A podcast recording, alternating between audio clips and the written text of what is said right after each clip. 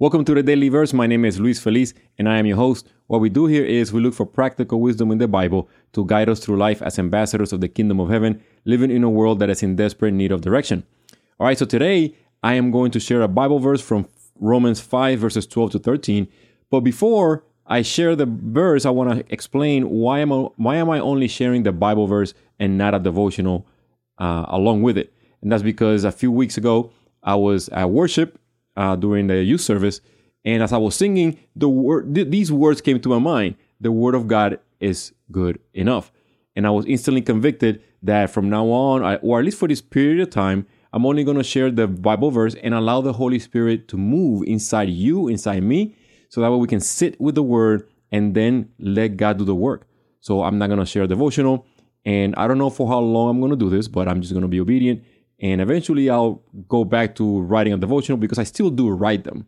But for this period, the Bible verse alone, and we're going to trust the Holy Spirit to guide us through wherever He needs to take us in order for us to draw closer to God. All right. So let's go find Romans 5. Well, you don't have to find it, I'm going to share it with you.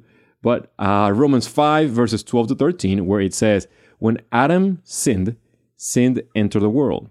Not sin, sin. All right. Let me start from the top. All right, so let's go to Romans 12. No, let's go to Romans 5, verses 12 to 13, where it says, When Adam sinned, sin entered the world. Adam's sin brought death, so death spread to everyone, for everyone sinned. Yes, people sinned even before the law was given, but it was not counted as sin because there was not yet any law to break.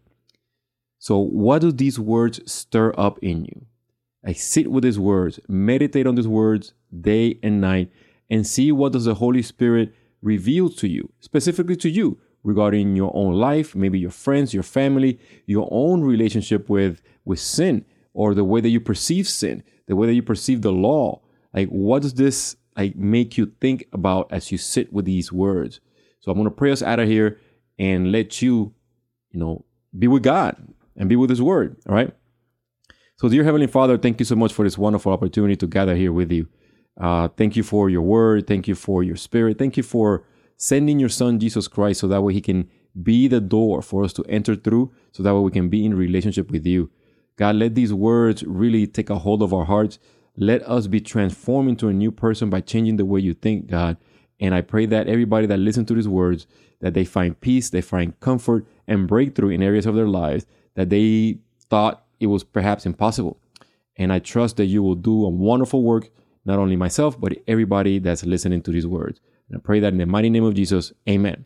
All right, my friends, I'll see you in the next video. If you find this valuable, please share it with someone, and I'll see you in the next episode. God bless you. Bye.